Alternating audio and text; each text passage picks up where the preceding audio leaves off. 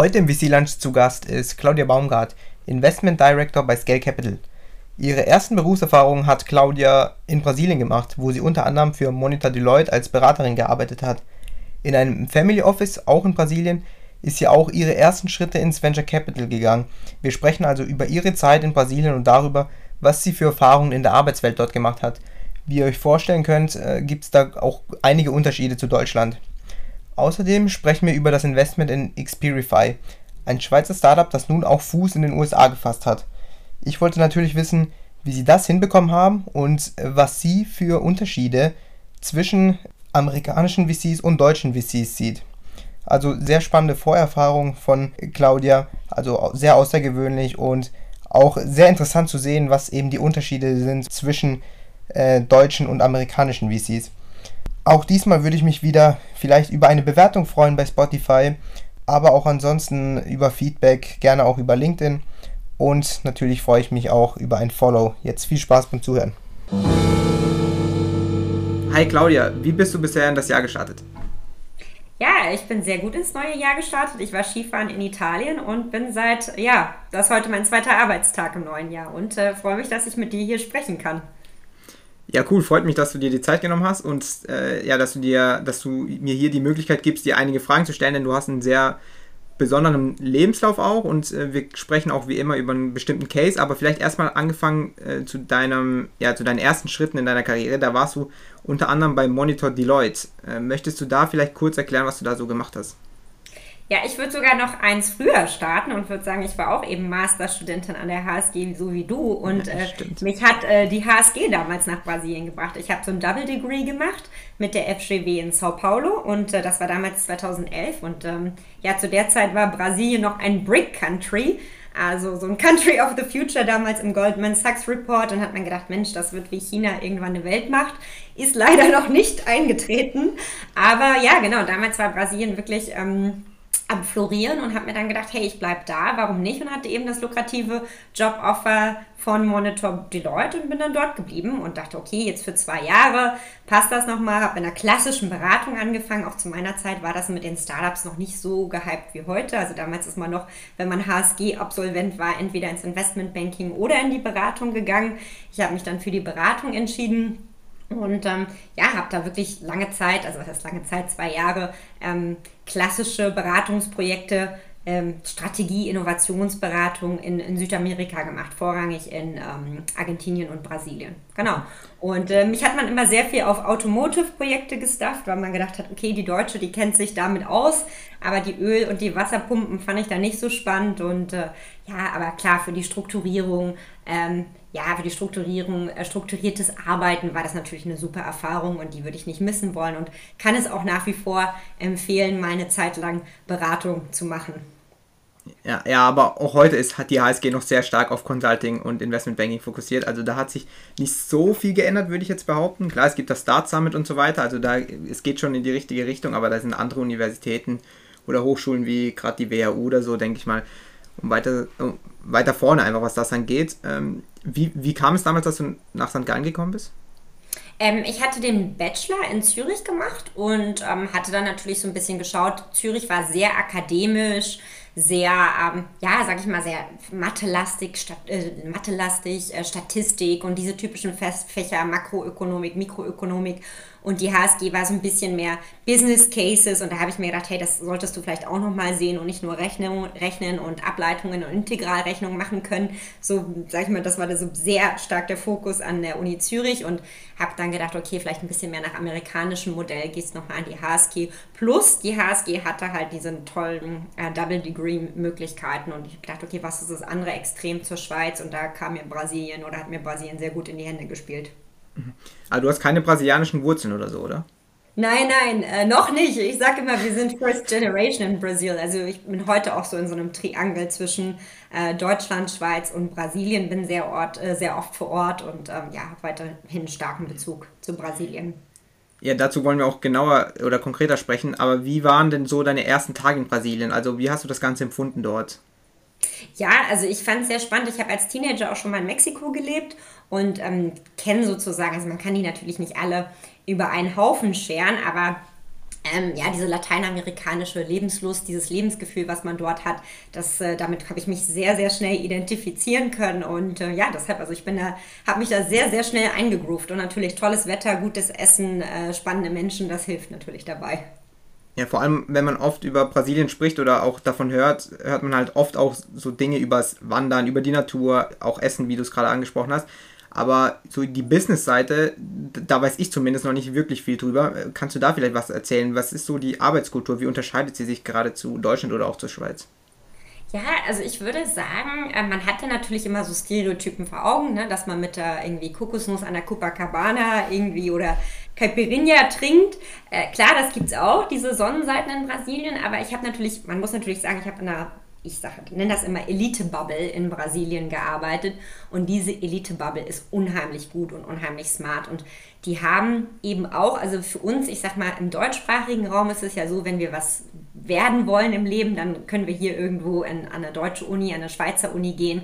Und die haben alle eine gute Reputation und danach schafft man es in, in, in ein gutes Unternehmen. Ja, in Brasilien die Elite-Bubble, klar gibt es auch in Brasilien unheimlich gute Universitäten, gar keine Frage, aber sobald man eine Weiterbildung machen möchte, sobald man mal raus möchte, Klar, wir haben London um die Ecke, wir haben Paris um die Ecke, in Spanien gibt es inzwischen sehr gute ähm, Business Schools, aber die müssen immer in die USA, die müssen immer nach Europa. Also die, das heißt, also dieser Drang von den Brasilianern, regelmäßig sich weiterzubilden, was Neues zu lernen, kommt oft von extern, also aus, aus anderen Regionen sozusagen. Und das habe ich mir da so ein bisschen an, abgeguckt. Ne? Die machen auch viele von meinen Freunden, haben einen MBA in Europa oder in den USA gemacht, was hier natürlich nicht ganz so üblich ist. Hier macht man Bachelor und Master. Ne? Und, aber auch dieses Lifelong Learning, immer wieder sich zu zwingen, hier mal einen Kurs, da mal einen Kurs, äh, was ganz anderes sich anzuschauen, das machen die Brasilianer sehr, sehr viel. Und ich finde auch, dass, also vielleicht sind sie nicht die allerstrukturiertesten im Arbeiten, aber sie sind unheimlich gewillt, schnell, geben Gas. Ähm, die Prozesse sind noch nicht so etabliert. Also das heißt, man kann eben auch mal vorbeihuschen und die sind unheimlich schnell in der Implementierung. Und ich finde auch, wenn du dir zum Beispiel Unternehmen, also mein Fokus ist ja stark auf Retail und Consumer und wenn du dir dort Unternehmen anschaust, die auch börsennotiert sind, wie schnell die digitale Transformationen geschafft haben. Also ich sag's mal, man kann es ja im Nachhinein googeln. Also schaut euch meine Magazine Luisa an oder eine Arezzo Group oder eine Natura das sind ähm, also Electronics Companies, äh, Kosmetikunternehmen oder auch äh, ein, ein Schuhretailer. Die sind alle unheimlich digital, haben Riesenanteile an E-Commerce-Shares und ähm, ja, sind einfach viel, viel schneller in dieser ganzen Transformation gewesen als ähm, deutschsprachige Unternehmen und das auch vor Corona schon. Und äh, das finde ich unheimlich beeindruckend und spannend. Und auch wenn man sich jetzt anschaut, die Startup-Welt, also ich habe jetzt keine aktuellen Zahlen, aber auch Brasilien hat sehr, sehr viele Unicorns inzwischen und auch man hat ja gesehen, ähm, kurz vor Weihnachten ist ähm, an ähm, die New York Stock Exchange die brasilianische Challenger Bank New Bank gegangen und äh, mit einem wirklich ähm, tollen IPO. Und deshalb muss ich sagen, also ja, Brasilien sehr spannend. Ist ja auch ein Riesenmarkt, ne? Also das sind 200 Millionen Leute, riesen Binnenmarkt. Ähm, sehr, sehr spannend. Da tut sich sehr viel. Und ist natürlich auch ein Punkt, auch was ich noch erwähnen kann, ist eine sehr, sehr junge Bevölkerung. Ne? Also du hast sag mal so, der Durchschnittsdeutsche liegt bei 45, 46 Jahren, der Durchschnittsbrasilianer bei 32. Äh, die sind natürlich alle schon mit diesen ganzen Medien groß geworden und haben einfach eine ganz andere ja, Adaptation Rate und sind einfach viel digitaler unterwegs, sehr Social Media affin. Ähm, weniger Barrieren, das haben wir schon immer so gemacht, sondern ja, sind einfach da auf Zack ähm, auch neue Dinge auszuprobieren. Glaubst du aber, die sind auch deshalb so auf Zack, weil sie eben noch sehr viel Raum nach oben haben, weil eben gerade so diese ersten Schritte natürlich einfach zu gehen sind? Ja, also ich glaube, du hast halt weniger Opportunity Costs am Ende des Tages. Ne? Also klar kannst du auch in ein konventionelles Unternehmen dort gehen, äh, sag ich mal, eine konventionelle ähm, Karriere machen. Aber ähm, dein Pay ist natürlich auch auf einem ganz anderen Level als hier, wenn ich jetzt sage mal, ich fange bei einer Siemens an oder so, habe dann ein solides äh, Grundgerüst für meine Karriere. Und dort ist es dann so, okay, ich, ich habe ja weniger zu verlieren. Also warum bin ich nicht auch, ähm, werde ich nicht gleich Entrepreneur am Ende des Tages. Ne? Und dort ist es wirklich so, also wenn du ein bisschen besseren Durch Lebenslauf hast als der Rest, dann wirst du auch sonst wieder einen guten Job finden. Die haben ja nicht so ein War of Talent wie bei uns beispielsweise. Gibt es da so eine Person oder ein Unternehmen, die dir da im Kopf geblieben ist, äh, wo du sagst, das ist so ein super Beispiel, wie schnell die da ähm, ja, wie schnell die auf dem Bein sind? Ja, ähm, Jetzt aktuell weiß ich gar nicht, wo der ähm, Share Price steht, aber ein Unternehmen, eben wie gesagt, Magazine Luisa, ist ein Unternehmen, was wirklich von einem, sag ich mal, typischen Brick and Mortar, klassischer physischer Retailer sich wirklich zu einer digitalen Plattform entwickelt hat. Also vorher musst du dir vorstellen, die haben irgendwie wie so ein Mediamarkt Saturn bei uns irgendwie Kühlschränke und ähm, ja, CD-Player verkauft früher im Laden und haben aber wirklich dann unheimlich schnell sich zu einem der größten ähm, ja, äh, Plattformen, einer der größten Plattformen äh, für Non-Food im brasilianischen Markt entwickelt. Die haben äh, eine Super-App entwickelt, also sowas ähnliches wie jetzt bei uns äh, Gorillas, ja, wo sie dann eben auch andere Services äh, ihren Kunden anbieten. Sie haben andere Non-Food-Player gekauft. Äh, sie haben also wirklich diverse ja, Aktivitäten in der digitalen Transformation gemacht und das hat der Aktienmarkt auch dann sehr, sehr schnell belohnt. Genau, in letzter Zeit gab es da irgendwas, ich kann es dir nicht genau sagen, wie, dass es nicht so gut performt hat, aber das war wirklich eines der Unternehmen, ähm, ja, eines der größten ähm, Vorreiter sozusagen in, in dieser digitalen Transformation. Und da kann ich dir kein deutsches oder Schweizer Unternehmen im Retail- und Consumer-Bereich zumindest sagen, das mit dieser Schnelligkeit sich transformiert hat und ähm, weiterentwickelt hat und neue Revenue Streams generiert hat. Ja, spannend. Äh, man merkt auch, bisher hast du nur über börsennotierte Unternehmen gesprochen, aber du bist auch deine ersten Schritte in die äh, Startup-Szene in Brasilien gegangen. Wie kam das, dass du dann damals, ich glaube, zu einem Private Equity Unternehmen gewechselt bist? Genau, also ich war in einem äh, Family Office dort und ähm, das Family Office ist, hatte, ja, also die Familie hatte ihr Vermögen mit Supermärkten gemacht und haben 2014 geexitet und haben dann 2015 wirklich professionelle Family Office Strukturen aufgebaut. Und gerade wenn man in so einer, sag ich mal, eher traditionellen Welt unterwegs ist, dann wollen die ja, Familien oft eigentlich in einer Leadership-Position sein, beziehungsweise im Driver-Seat. Also das heißt, sie wollen äh, Unternehmen akquirieren, äh, wo sie dann eben Mehrheitsanteile halten und nicht unbedingt, ähm, ja, also sage ich mal, Minority Investments, wie es im Startup-Bereich üblich ist. Und äh, bei uns war das am Anfang auch so, also ich war insgesamt ähm, drei Jahre für diese Familie dort tätig. Bei uns war es am Anfang auch so sehr, sehr ja, mehrheitsfokussiert, bis man dann gemerkt hat, okay, hey, die Welt ändert sich. Und wenn wir bei den, sage ich mal, neuen, tollen, interessanten Dingen dabei sein wollen, müssen wir da vielleicht unsere Strategie etwas ändern und äh, eben auch mal hier und da ein Minority Investment machen. Und ja, so hat sich das dann auch im Laufe der Zeit entwickelt. Also ich habe am Anfang ähm, ganz äh, viel das Investment in Carrefour Brasilien betreut. Das ist ja, kennt ja bestimmt, also kennen bestimmt viele aus Frankreich, die Supermarkt- oder Hypermarktkette und haben ähm, da das Investment in die Tochtergesellschaft in Brasilien betreut, wo wir auch ein IPO gemacht haben vor Ort. Also war wirklich eine spannende Erfahrung. Und wir haben, bevor wir das Unternehmen auch an die Börse gebracht haben, wirklich eine Riesentransformation ähm, sind wir durchlaufen und haben auch wirklich, also waren einer der ersten, die in Brasilien ähm, E-Com für Food aufgebaut haben.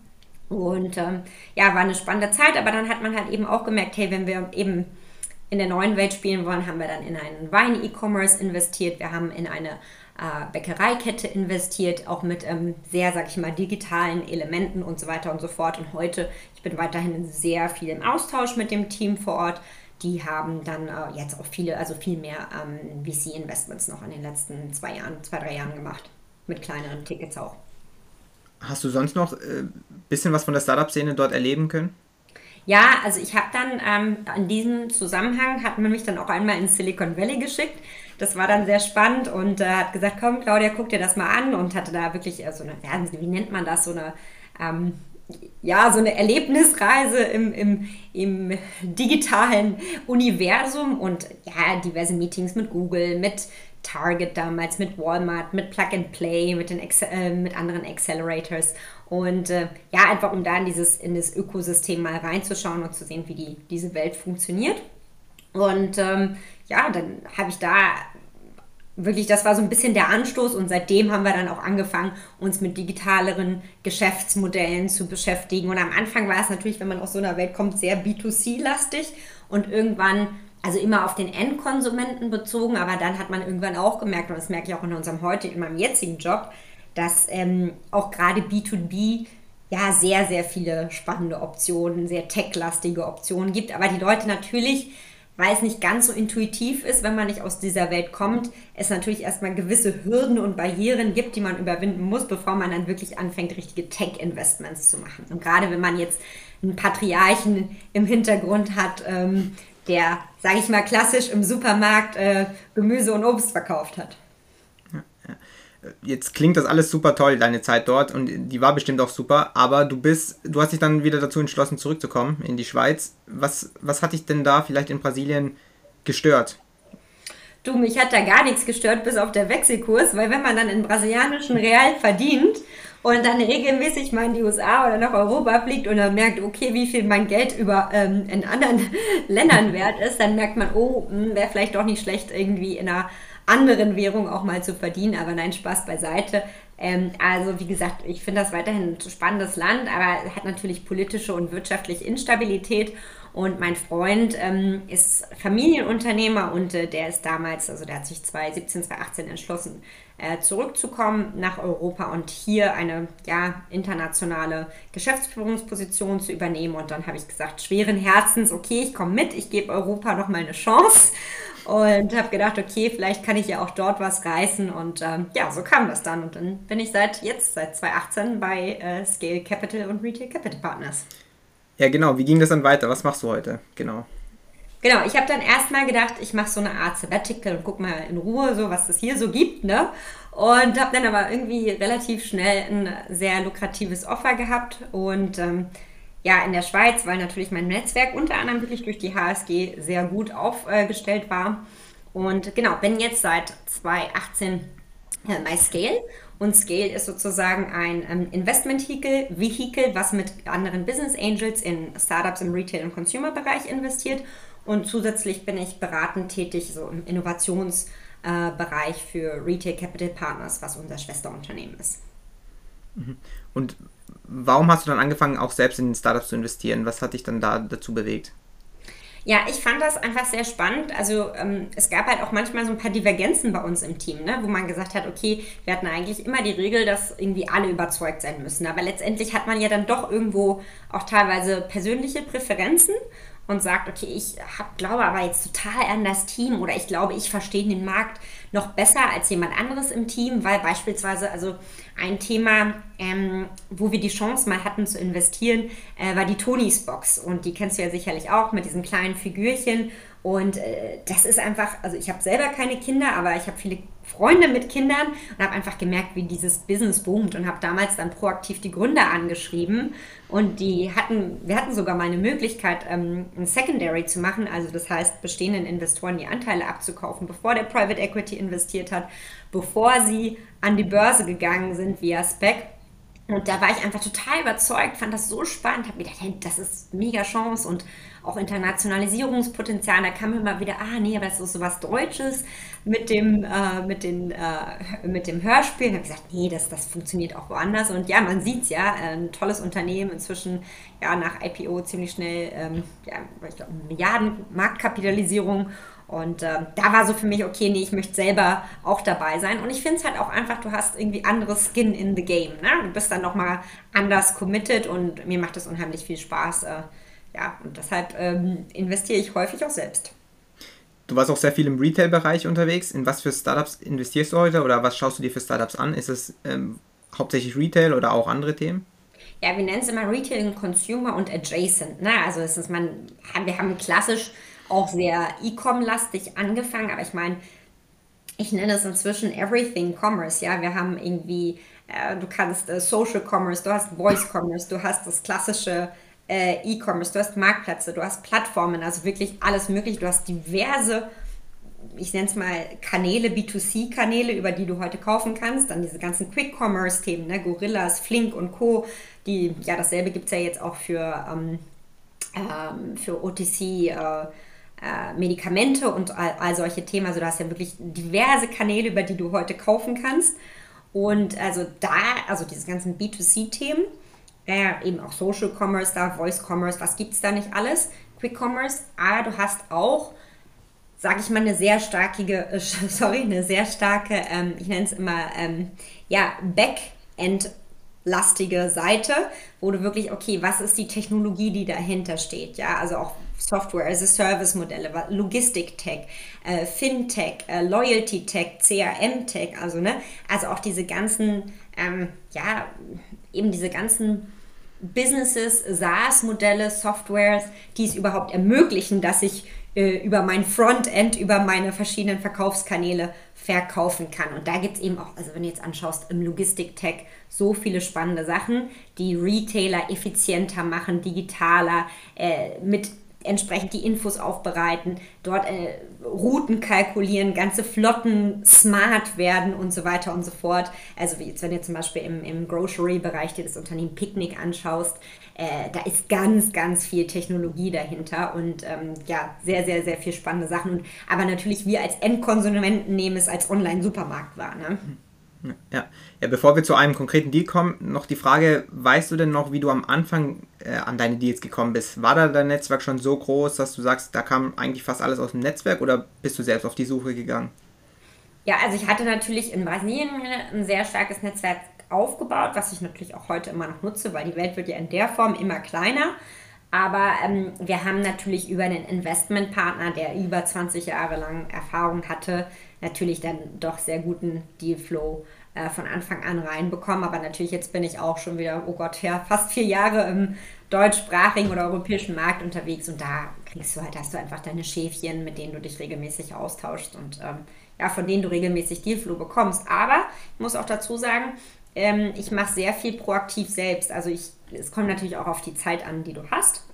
Und ich nehme mir auch oft einen Markt vor und sage, hey, in dem Markt möchte ich gerne aktiv sein den finde ich spannend. Ne? Auch das ganze Thema Food Tech. Da ist so viel los, äh, ist ein ganz, ganz toller Markt. Äh, und dann sage ich, okay, ich, ich scanne den Markt jetzt proaktiv und schau mal, was gibt es da alles. Und dann spreche ich aber auch Startups proaktiv an, die jetzt vielleicht aktuell gar keine Finanzierungsrunde machen, aber dass sie mich, uns auf dem Schirm haben für ihre potenzielle nächste Runde. Ne? Und dann, dass man ihnen vorher zeigt, guck mal, wer wir sind. Wir haben wirklich spannende Manager, spannende Entrepreneure in unserem Netzwerk sodass sie sagen, hey, okay, da, dieses Konsortium, das hätte ich dann gerne bei, meinem nächsten, bei meiner nächsten Runde dabei. Investiert ihr denn hauptsächlich in Seed, Pre-Seed?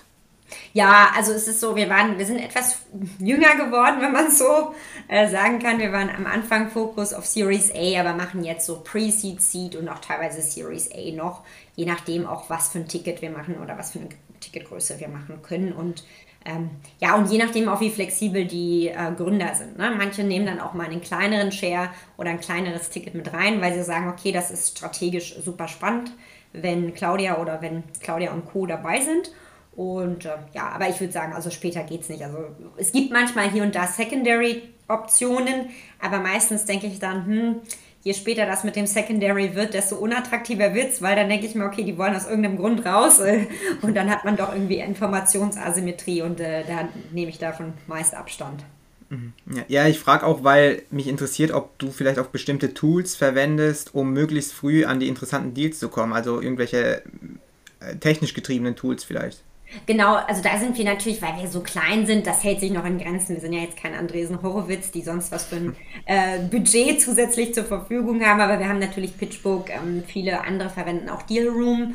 Äh, ne, also da gibt es äh, Crunchbase, da gibt es diverse äh, Datenbanken, die man durchleuchten kann und dass wenn wir jetzt zum Beispiel eben so eine proaktive Suche machen, hey, wir gucken uns jetzt mal an, was gibt es alles im Alternative Protein Bereich, gut, da gibt es sowieso super viel inzwischen, aber da, da greifen wir natürlich dann auch auf gewisse Tools ähm, zurück, ja. Wollen wir zu einem konkreten Deal kommen und zwar wollen wir über Xperify sprechen, auch im Commerce-Bereich äh, tätig. Möchtest du vielleicht erklären, worum es da geht? Ja, Xperify äh, ist ein ganz äh, interessantes Unternehmen. Die Jungs sitzen in der Schweiz und äh, die haben eine Software-as-a-Service-Lösung ähm, erfunden, entwickelt, äh, die es dir ermöglicht, dass du auf deiner Webseite authentische Reviews hast. Also ich sag mal so, die typische Zielkundengruppe sind Direct-to-Consumer-Unternehmen, die sehr bulky oder beratungsintensive Produkte auf ihren Webseiten verkaufen. Ja, nehmen wir zum Beispiel ein E-Bike oder eine Kaffeemaschine oder einen Kinderwagen. Das sind natürlich nicht Produkte, wo ich irgendwie jetzt einfach mal kurz auf die Webseite klicke und äh, mich durch die Webseite klicke und sage, okay, das, das, das, das kommt in den Warenkorb, sondern da schaue ich ja ein paar Mal und schaue mich auf verschiedenen Webseiten um. Und dann hat halt Xperify eine Art Button, einen Knopf, den man auf seiner Webseite als ähm, Direct-to-Consumer-Unternehmen hinzufügen kann. Und dann werde ich ähm, zum Beispiel, also Claudia mit einem Besitzer des Produktes verbunden. Also beispielsweise ich suche ein E-Bike und ich werde mit Domenico connected, weil er bereits dieses E-Bike oder ein anderes E-Bike besitzt, auch von derselben Firma. Und dann kann ich sozusagen mit dir chatten, telefonieren oder sogar mich mit dir treffen. Und das heißt, ich habe wirklich einen authentischen Review und habe nicht irgendwie, was was ich, bei Amazon Review oder Google Reviews irgendwelche anonymen ähm, Bewertungen oder vielleicht sogar noch Fake-Bewertungen, sondern habe wirklich einen ähm, echten, ja, authentischen, äh, eine echte authentische Einschätzung von einem Produktbesitzer. Und ja, das ist sozusagen das ähm, Businessmodell von Xpurify. Wird man da dann in Echtzeit äh, miteinander verbunden? Ähm, das, oh, das kann ich ja gar nicht sagen. Ich glaube, ich glaube ehrlich gesagt nicht. Aber ähm, man, ich glaube, das ist heute noch so. Ich meine, das kommt, also es sind natürlich auch kommt vielleicht idealerweise irgendwann schon.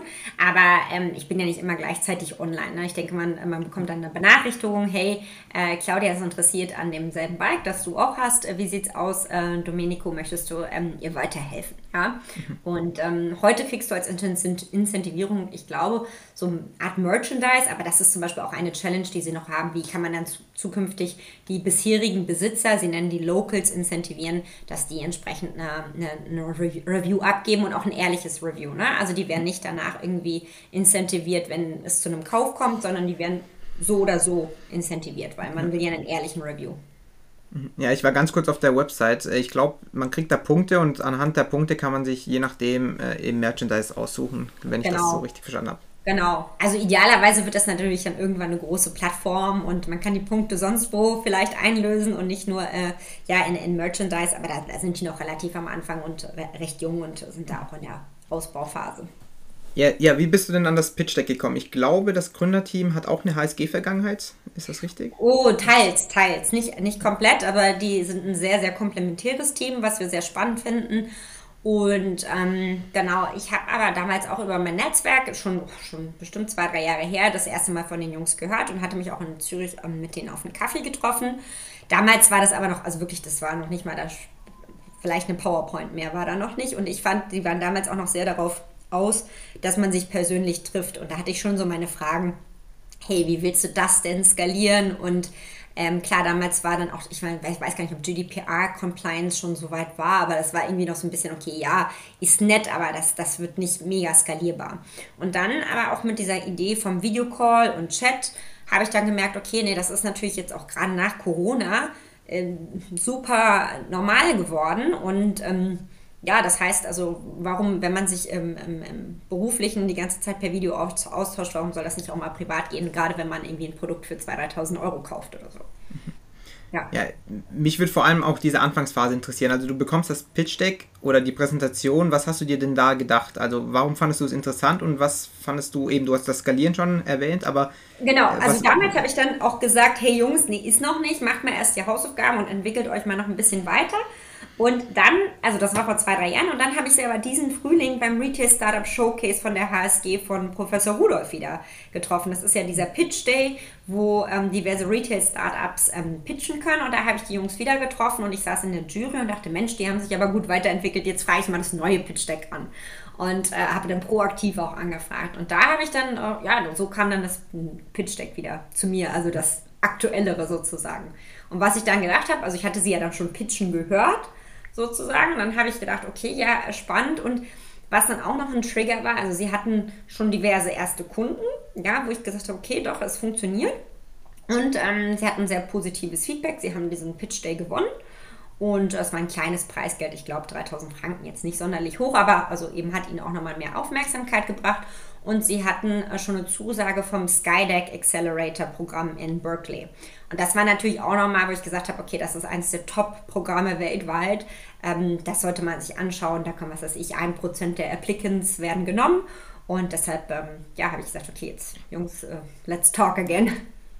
Dann habt ihr euch zum Kaffee getroffen. Mit äh, was für konkreten Fragen bist du da hingekommen? Weißt du das noch?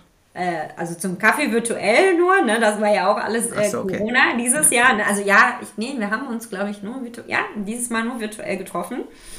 Und ähm, ja, viele von unseren Co-Investoren haben die Jungs noch nie ähm, persönlich gesehen. Ich aber eben damals vor zwei, drei Jahren in Zürich. Genau, du, also wir haben Äh, was ich immer sehr äh, wichtig finde, ist Thema langfristige Vision. Ja, wo wollt ihr hin? Wollt ihr ein Button bleiben? Oder ich sage immer, wollt ihr ein PayPal werden, äh, die, wo, wo du ein ganzes Netzwerk hast, äh, was weiß ich, wo ich mich vielleicht irgendwann mal in meinem Xperify-Account einloggen kann und meine Reviews auf diversen verschiedenen ähm, D2C-Unternehmen ähm, ähm, ja, managen kann oder wie auch zum Beispiel eine Challenge, was, was macht ihr mit Retailern langfristig, ne? Weil D2C, ein Produkt, okay, macht Sinn, aber wie macht man es mit Retailern, die verschiedene Produkte von verschiedenen Marken auf ihren Webseiten haben, ne? Das ist auch so eine Challenge, die sie, die sie lösen sollten langfristig. Ne? Und all solche Themen, da frage ich immer äh, sehr detailliert nach. Businessplan ist für mich immer ganz wichtig. Ne? Wo wollt ihr hin? Wie viele Kunden braucht ihr? Was ist euer Average Ticket pro Kunde? Wie ist das genaue Revenue Model? Habt ihr eine Setup-Fee? Habt ihr eine Recurring Revenue? Und so weiter und so fort. Also das sind so Themen, die ich eigentlich immer abfrage. Und natürlich, wer sind die bisherigen Investoren? Und ähm, wie sieht euer Cap-Table aus? Und äh, ja, also diese, diese Themen und natürlich auch saleslastig. Also wirklich, was ich auch immer gemerkt habe, gerade bei SaaS-Unternehmen, wirklich gute Sales-Pipeline ist äh, essentiell. Ja, habe ich auch im letzten Gespräch mit Jörg Stucker, falls du den kennst, mhm. erfahren dürfen, dass äh, das so mit einer der größten Herausforderungen ist, diese Sales-Pipeline äh, professionell aufzustellen. Aber mich würde auch nochmal interessieren, wie was dich beim Team so überzeugt hat. Also gibt es da so die Story oder so eine Story, wo du sagst, okay, da sieht man, das Team hat es echt drauf, da habe ich gemerkt, äh, dass, dass da was werden kann?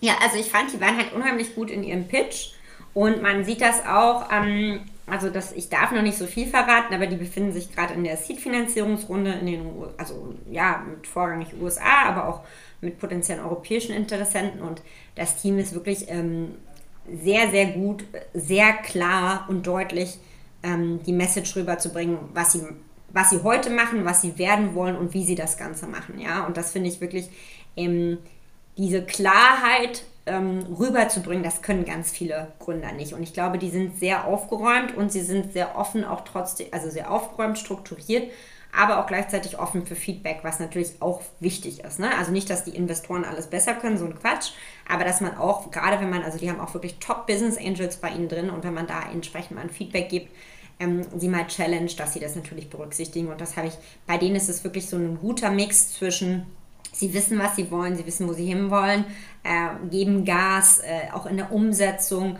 aber gleichzeitig doch humble enough, hier und da zuzuhören und ähm, Feedback mitzunehmen. Und das finde ich ist sehr, sehr spannend und sehr gut. Eine sehr gute Kombi. Gab es während der Zeit äh, bis zum Dealabschluss so eine Phase, wo du gedacht hast, okay, das ist, äh, könnte vielleicht doch scheitern oder gab es da gewisse Herausforderungen einfach? Ja, also im Moment ähm, ist es halt so, die, die, die Jungs sind ja aktuell ähm, viel in den USA unterwegs und ähm, werden auch zukünftig eine, einen Sitz in den USA haben.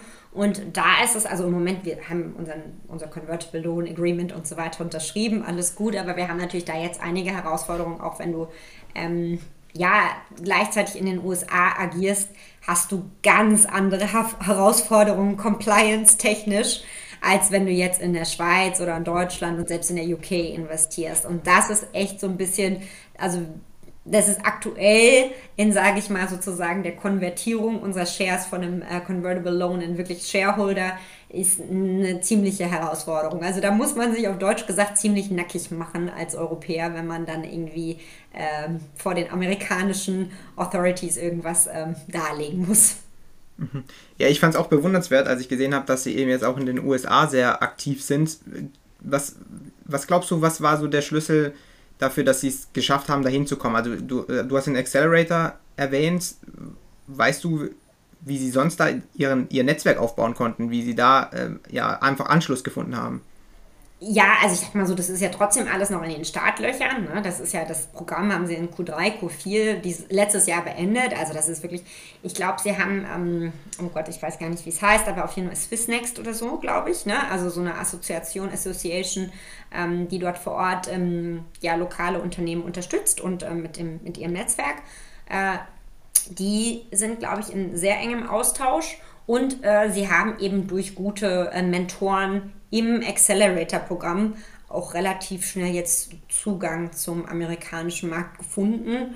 Und das sind wirklich Top-Leute. Also ich kann jetzt die Namen nicht aus dem Kopf sagen, aber auf jeden Fall, das, das hilft ähm, schon. Und man merkt auch so ein bisschen, also sie sind ja bei ähm, ein, zwei Fonds in den ähm, im deutschsprachigen Raum abgeblitzt. Ich sage immer, das sind so die üblichen Verdächtigen im Berliner Klüngel. Und wenn einer Nein sagt, dann sagen alle anderen auch Nein. Und währenddessen du in den USA dann doch, äh, die sind alle etwas bolder in ihrem Move und sagen, okay, nee, let's go und äh, hier, let's do it und äh, sehr an die Vision eines Unternehmens glauben und wo das Unternehmen hin will und das auch entsprechend ähm, finanzieren, währenddessen sage ich mal, der deutschsprachige Raum sehr stark auf Traction ähm, und eben dieses, ich sag mal so, investierst du, dann investiere ich auch auf, ist währenddessen die US-Amerikaner da einfach so ein bisschen sind, ja, finde ich spannend, let's go. Ja, das ist wahrscheinlich auch die Risikoaversion dann, oder? Wenn du sagst, gerade in Deutschland möchte man einfach viel mehr Datenpunkte. Definitiv, definitiv. Ne? Also das ist, äh, das ist auf jeden Fall, also definitiv ein kultureller Unterschied. Mhm. Gibt es äh, noch so andere Unterschiede, die du jetzt in dieser kurzen Zeit schon feststellen konntest? Also wir kriegen immer, also jetzt unabhängig von Xpurify, wir kriegen immer mehr Geschichten aus den USA, weil wir da entsprechend auch äh, ja, Partnerschaften mit Family Office, Konsortien oder auch anderen VCs haben. Und ähm, ja, eben wie gesagt, die Welt wird immer kleiner und immer mehr connected. Und ähm, ja, ich finde es spannend, dass das dann doch jetzt irgendwie inzwischen immer mehr zusammenwächst. Aber es hat natürlich auch dann gleichzeitig diese Herausforderungen, eben, die ich schon angesprochen habe mit den Compliance-Themen. Aber ich finde schon, es ist schon spannend, weil einfach der Binnenmarkt nochmal ein anderer ist, weil die Kapital, also die Risikoversion eine andere ist, kannst du natürlich da noch ganz anders wachsen und viel, viel schneller wachsen und viel, viel mehr Kapital. Also so alles größer, äh, ich sag mal so, wie, wie schon immer gesagt, ne? in den USA ist alles größer, bigger, schöner und so weiter. Also das heißt, da ist schon noch ein bisschen mehr ähm, los auf dem Markt. Und äh, deshalb finden wir das jetzt auch sehr spannend, aber tasten uns da langsam ran und werden vielleicht zukünftig da auch das eine oder andere Investment in den USA machen. Kannst du da auch sagen, wie das so ist? Ähm, ich meine, in den USA, da gibt es diese elitären VCs, ne? wenn man da Excel und so weiter ähm, nur einige davon nennt. Wie ist es da mit dem Zugriff? Kommt man da leicht an diese VCs ran, sowohl als Startup als auch als anderer Investor, mit den Leuten zu sprechen? Also eben, wie gesagt, wir sind ja auch nur so ein kleiner Fisch und äh, sind jetzt nicht irgendein Referenz, wie sie im europäischen Raum, dass jeder die, ähm, ja, sag ich mal, die, die, die, zum Telefonhörer greift, wenn ich eine E-Mail schreibe. Aber wir haben zum Beispiel auch einen, also wir Frauen haben ein spannendes Netzwerk, das nennt sich Women in VC. Und in diesem Netzwerk habe ich Zugriff zu allen E-Mail-Adressen von allen Top- Investorinnen in den USA und kann halt die über unsere Slack-Gruppe oder direkt per E-Mail anschreiben. Ja, und ich muss sagen, interessanterweise ist die Response Rate sehr, sehr hoch, wenn man sagt, ich komme über dieses Women in VC-Netzwerk. Und ähm, ja, also einer unserer Co-Investoren meinte neulich mal zu mir, Claudia, also sowas würden Männer nie machen, ihre ganzen äh, E-Mail-Adressen rausgeben, auf so einem Portal hinterlegen. Ja, und das ist, muss ich sagen, äh, also das ist eine interessante ähm, Informationsquelle und über diese Slack-Gruppe äh, kriege ich eben auch sehr, sehr viele Deals aus den USA und ähm, eben von wirklich Top-Investorinnen. Das ist echt mega gut. Dann kommt man auch, kriegt man auch die richtig guten Deals wahrscheinlich äh, zu. Ja, also die posten ja. natürlich jetzt nicht, wenn irgendwie eines der Top-Unternehmen hier in die Slack-Gruppe habt, Lust mitzumachen. Ne? Das ist ja schon weiterhin sehr ähm, ja, Limited Access. Aber äh, man, also ich habe doch die ein oder andere spannende Person darüber schon kennengelernt und eben wenn hier und da nochmal was irgendwie ein kleines Ticket offen ist, äh, ich will jetzt nicht unbedingt äh, die Unternehmen hier nennen, aber da kriegt man dann schon nochmal Zugang zu auch zu Unternehmen, die jetzt hier im deutschsprachigen Raum bekannt sind und wo man denkt, da würde man nie reinkommen und schon gar nicht so ein kleines äh, Konsortium aus der Schweiz. Also da kriegt man mehr Access, als, als, als man teilweise denkt. Ja, Claudia, du hast super coole Erfahrungen gemacht schon, äh, muss man mhm. sagen. Also coole Stories, die du da erzählen kannst. Äh, möcht, jetzt möchte ich aber dennoch zum Schluss kommen. Und zwar interessiert mich jetzt eher so privat, was dich noch so neben der Arbeit beschäftigt. Also gibt es so Dinge, die du dir auch noch so anschaust? Ja, also ich ähm, privat, also was macht man, was macht man privat, wenn man ja. viel arbeitet, ne? Und gerade in Corona-Zeiten. Nein, also ich mache ähm, sehr, sehr viel Sport, bin äh, wirklich passionierte Läuferin, äh, squashe gerne, mache Hot Yoga und äh, gehe immer zum Bootcamp morgens, äh, also so ein Zirkeltraining, das ist ganz spannend und ähm, ja, versuche mich gesund zu ernähren, bin eigentlich auch ein großer Fan von ähm, den Oscars und äh, gehe dann auch in der Zeit, wenn die Oscars sind, äh, zur Not zweimal am Tag ins Kino, um alle Filme vorher zu sehen und beurteilen zu können. Also das sind so die Sachen, die ich gerne mache. Ähm, aber ich muss auch fairerweise zugeben, ich beschäftige mich ganz viel in der Freizeit, in meiner Freizeit auch mit diesen ganzen Innovationsthemen. Wo geht die Welt hin? Also eines meiner Vorhaben für 2022 ist das Thema Metaverse, äh, Blockchain, NFT, mich da entsprechend weiterzubilden. Also ich merke, dass da andere Leute auch äh, sehr interessante Returns erzielen. Ich habe auch ein kleines Krypto-Portfolio, aber frag mich nicht, äh, in was ich da alles genau investiert habe. Ich mache da so ein bisschen Trittbrett-Investments mit einem Freund von mir, der sich da sehr stark eingelesen hat. Ähm, sonst aber bei all meinen Startup-Investments bin ich sehr gut informiert. Bei Blockchain muss ich sagen, das ist wie gesagt äh, Trittbrett so far. So far. Ähm, kann sich noch ändern. Und äh, genau, und äh, ja, das also da versuche ich einfach immer dran zu bleiben und auch jetzt zu gucken, auf welche Konferenz kann man gehen, eventuell jetzt in den USA in den nächsten zwei, drei Monaten, wo man auch mal wieder was mitnimmt und äh, spannende neue Inputs gewinnt. Also das mache ich auch in meiner Freizeit und lese auch hier den einen oder anderen Report oder das ein oder andere Buch, was ich, was mich hoffentlich da weiterbringt, auch bei diesen, bei den Themen, die auch für meinen Job wichtig sind. Thema Konferenzen, hast du da auch welche hier im deutschsprachigen Raum auf dem Schirm? Ja, da gibt es also natürlich ganz äh, verschiedene Sachen. Ne? Also was jetzt auch wieder im äh, Dezember war die Slush und Helsinki. Ähm, früher fand ich die NOAA auch ganz spannend. Die ist jetzt aber sehr stark auf Sustainability fokussiert, wo ich sage, okay, ist auch, also ist auch spannend, sollte Teil des, der Investmentanalyse sein, aber nicht nur. Also jetzt zum Beispiel in, in unserem Fokus. Ne? Also es gehört heute einfach zu einem guten Ton dazu, als guter Investor auch ESG-Analysen zu machen. Aber das ist jetzt nicht unser Hauptkriterium. Genau, die Noah. Dann finde ich die K5 gerade für E-Com und ähm, Retail ganz spannend. E-Com Consumer ist die K5 in Berlin. Ganz cool gewesen, zumindest vor Corona. Natürlich dann ein bisschen Pretzels ist natürlich auch äh, sicherlich äh, ein, ein, eine spannende Sache. Und ich war ganz lange im, beim South by Southwest in Austin in Texas. Äh, das ist eigentlich ursprünglich ein Musik- und Filmfestival gewesen und hat dann aber immer mehr in Richtung Tech konvergiert. Dieses Jahr ist es weniger Tech, deshalb fliege ich nicht hin, aber das ist eigentlich eine sehr, sehr coole Sache mal gewesen. Hast du denn als Ex-HSGlerin nicht äh, das Start Summit auf dem Schirm? Doch, das Start Summit natürlich. Doch, da kriege ich sogar Instagram-Werbung für Menschenskinder. Doch, wirklich. Ich hatte jetzt im Winterurlaub Instagram-Werbung für Start Summit. Doch, doch, doch. Ist, wann ist das jetzt? Ist das nicht auch im März, April oder so? Ja, das müsste März sein. Genau, siehst du, habe ich, hab ich auch auf dem Schirm. Sehr gut. Dann äh, vielleicht trifft man sich ja da.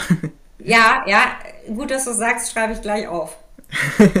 Jetzt möchte ich hier aber auch Provision. Ich habe nichts mit dem Startups damit am Hut, aber ich, ich finde es einfach mach, spannend. Ich mache immer Jury-Member bei äh, Professor Rudolf hier, Retail Startup Showcase. Also da gibt es keine Provision. Die eine Hand wäscht die andere.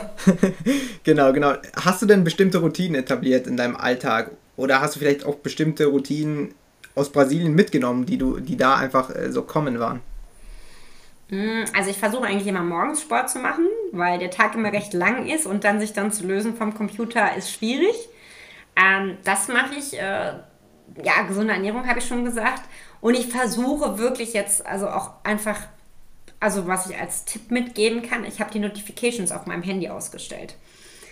Äh, das heißt, ich muss proaktiv in Teams, ich muss proaktiv in Outlook oder proaktiv in Slack, um zu gucken, ob da was gekommen ist. Und weil ich dann sonst also immer permanent aus meinem Arbeitsfluss rausgerissen werde, weil ich habe ja, sag ich mal, meine, meine ähm, ja, Uhrzeiten, zu denen ich irgendwie Meetings habe, die sind in meinem, in meinem Kalender, das sehe ich, da poppt auch eine Notification in meinem Outlook am PC auf, aber dass mein Handy mich nicht den ganzen Tag aus meinen Tätigkeiten rausreißt. Und ich muss sagen, das hat wirklich für mich echt von meiner Mental Wellness hat das einiges bewirkt, dass ich diese Notifications ausgestellt habe. Auch, auch sogar WhatsApp auch, ne? Also WhatsApp auch, ich kriege keine Notifications und das, das fühlt sich sehr, sehr gut an. Das habe ich auch etabliert. Da hat man auch nicht das Gefühl, vom Handy so kontrolliert zu werden. Man geht nämlich nur noch ran, wenn man es selbst will und nicht, wenn das Handy es quasi möchte. Genau, und wenn jetzt wirklich was mega Wichtiges ist, dann werde ich sowieso angerufen und der Anruf wird ja nicht ausgestellt, der wird ja automatisch angezeigt. Genau, und sonst versuche ich halt, also was ich noch gerne mehr machen würde, ist auch wirklich so eine ähm, Lesezeit irgendwie einzuplanen, wo man irgendwie mal sagt, eine Stunde pro Tag lese ich jetzt einfach mal was anderes oder was mich interessiert. Aber soweit bin ich leider noch nicht in der Umsetzung. Das eine ist die Theorie und das andere ist die Realität. Was für Quellen kannst du denn empfehlen? Weil du hast vorhin auch gesagt, du informierst dich auch privat gerne über mhm. Innovationsthemen, Metaverse und so weiter. Gibt es da so Webseiten, die du empfehlen kannst oder Blogs? Oh, du, das ist ganz unterschiedlich, ne? Also du kannst ja heute echt, also ich sehe natürlich ganz viel auf LinkedIn, ne? Scroll viel im LinkedIn, da wird sehr viel Spannendes geteilt, sehr viele Ähm, da werden sehr viele interessante Artikel geteilt. Ich habe wirklich echt, ähm, bin, äh, wie sagt man, habe eine Subscription äh, von wirklich den Top, äh, ja, den Top Journals äh, oder Zeitungen weltweit, den Economist, die Financial Times, die New York Times und so weiter und so fort. Also halt auch im deutschsprachigen Raum mein Handelsblatt oder so. Ne? Und da, da lese ich eigentlich recht viel, was weiß ich, äh, ein, zwei Artikel pro Tag in, in jedem dieser Zeitungen, um da auch entsprechend ähm, mir Input zu holen. Äh, dann natürlich, wenn so ein Pitchbook oder auch äh, ein CB Insights äh, oder auch ein Deal Room, die bringen ja sehr viele spannende Reports äh, regelmäßig raus, die schaue ich mir dann an. Ja, also das ist, äh, das, in Deutschland gibt es noch das Zukunftsinstitut. Das finde ich auch ganz cool. Ich glaube, die sitzen in Frankfurt. Die haben auch sehr, sehr viele coole Sachen. Dann, und dann natürlich auch so Podcasts. Ne? Also diverse Podcasts höre ich mir an, TED Talks, also auch mal zu ganz anderen Themen. Ja, also was weiß ich, warum bin ich glücklich oder auch nicht. Ja, und ähm, jetzt gerade, wenn es um, um neue Themen geht, ähm, ich habe zum Beispiel eine Freundin, die jetzt in einem NFT-Startup ist und die meinte zu mir, schau dir einfach YouTube-Videos an, ja. Also das, das muss nicht immer ganz fancy sein, gerade wenn man den ganzen Tag irgendwie liest und macht und tut, dann ist es vielleicht mal eine halbe Stunde YouTube-Video am Nachmittag, äh, am Abend auch irgendwie, tut es auch, um sich da um ein neues Thema reinzukommen. Was für Podcast hörst du denn? Ja, also das äh, natürlich jetzt auch deinen, ne, gar keine Frage. ähm, aber ähm, also ich sag mal, so ein Klassiker ist so ein, der OMR-Podcast, den höre ich relativ regelmäßig, ne, deutsche Startups. Ähm, aber auch in Brasilien habe ich jetzt, also in Brasilien höre ich mehr so Themen wie Mental, ähm, Mental Wellness und äh, solche Sachen. Und dass ich da eben auch ein bisschen drin bleibe.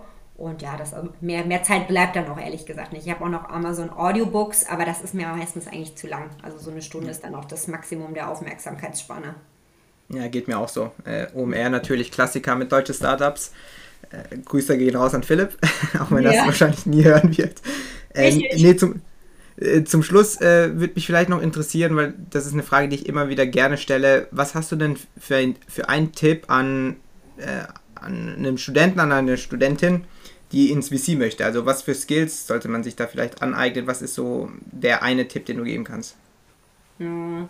Also ich glaube, ich bin immer ein relativ holistischer Mensch und sage nicht, okay, es gibt eine Silver Bullet und dann schaffst du es irgendwie, sondern also ich würde auf jeden Fall mich in die Szene einlesen, da, was weiß ich, Gründerszene, Business Insider, die typischen, ähm, ja, die typischen ähm, Quellen regelmäßig lesen und auch dazu verstehen, was, was gibt es da. Ich würde versuchen, ein Netzwerk aufzubauen. Das ist das Aller, Allerwichtigste, ehrlich gesagt. Also, dass man wirklich viele Leute kennt, weil so kriegst du eben Zugang zu den Deals. Na? Ne? Und das ähm, ist oft eine Eintrittskarte in einen VC. Ähm, und ich würde mir auch schon, also wichtig, also immer überlegen, okay, was, wie würde ich so ein Unternehmen evaluieren, was würde ich mir alles anschauen, äh, was weiß ich, vom T Gründerteam gestartet, ähm, Investment, Cap Table, also Investoren, Cap Table, ähm, was ist das Produkt, was sie letztendlich haben, wie sieht der Markt aus und so weiter. Also da würde ich mir echt ein gutes Framework überlegen, ähm, wie ich so ein Investment evaluieren könnte und das auch vielleicht mal üben und provisorisch durchspielen, bevor ich jetzt zum Beispiel zu so einem Interview gehe. Genau, und auch natürlich dann mit diesen ganzen Metriken, also ich will jetzt nicht ins ganze Detail gehen, aber diese ähm, Customer Acquisition Costs, Customer Lifetime Value, also diese typischen Metriken, die man im Startup-VC-Bereich hat, äh, die muss man drauf haben. Und da gibt es, das ist ich, eine typische Klaviatur, kann man alles googeln und da würde ich mich einlesen und mit familiarisen sozusagen. Alles klar. Claudia, vielen Dank äh, für deine Insights, war super spannend, super interessant zu hören. Und ich bedanke mich äh, auch nochmal, dass du hier teilgenommen hast. Und vielleicht hört man sich auch im Rahmen des Podcasts wieder. Ja, gerne. Und äh, viel Erfolg. Und ich werde natürlich jetzt fleißig weiterhin deinen Podcast hören. Ne? Vielen Dank. Also bis dann. Ciao, ciao.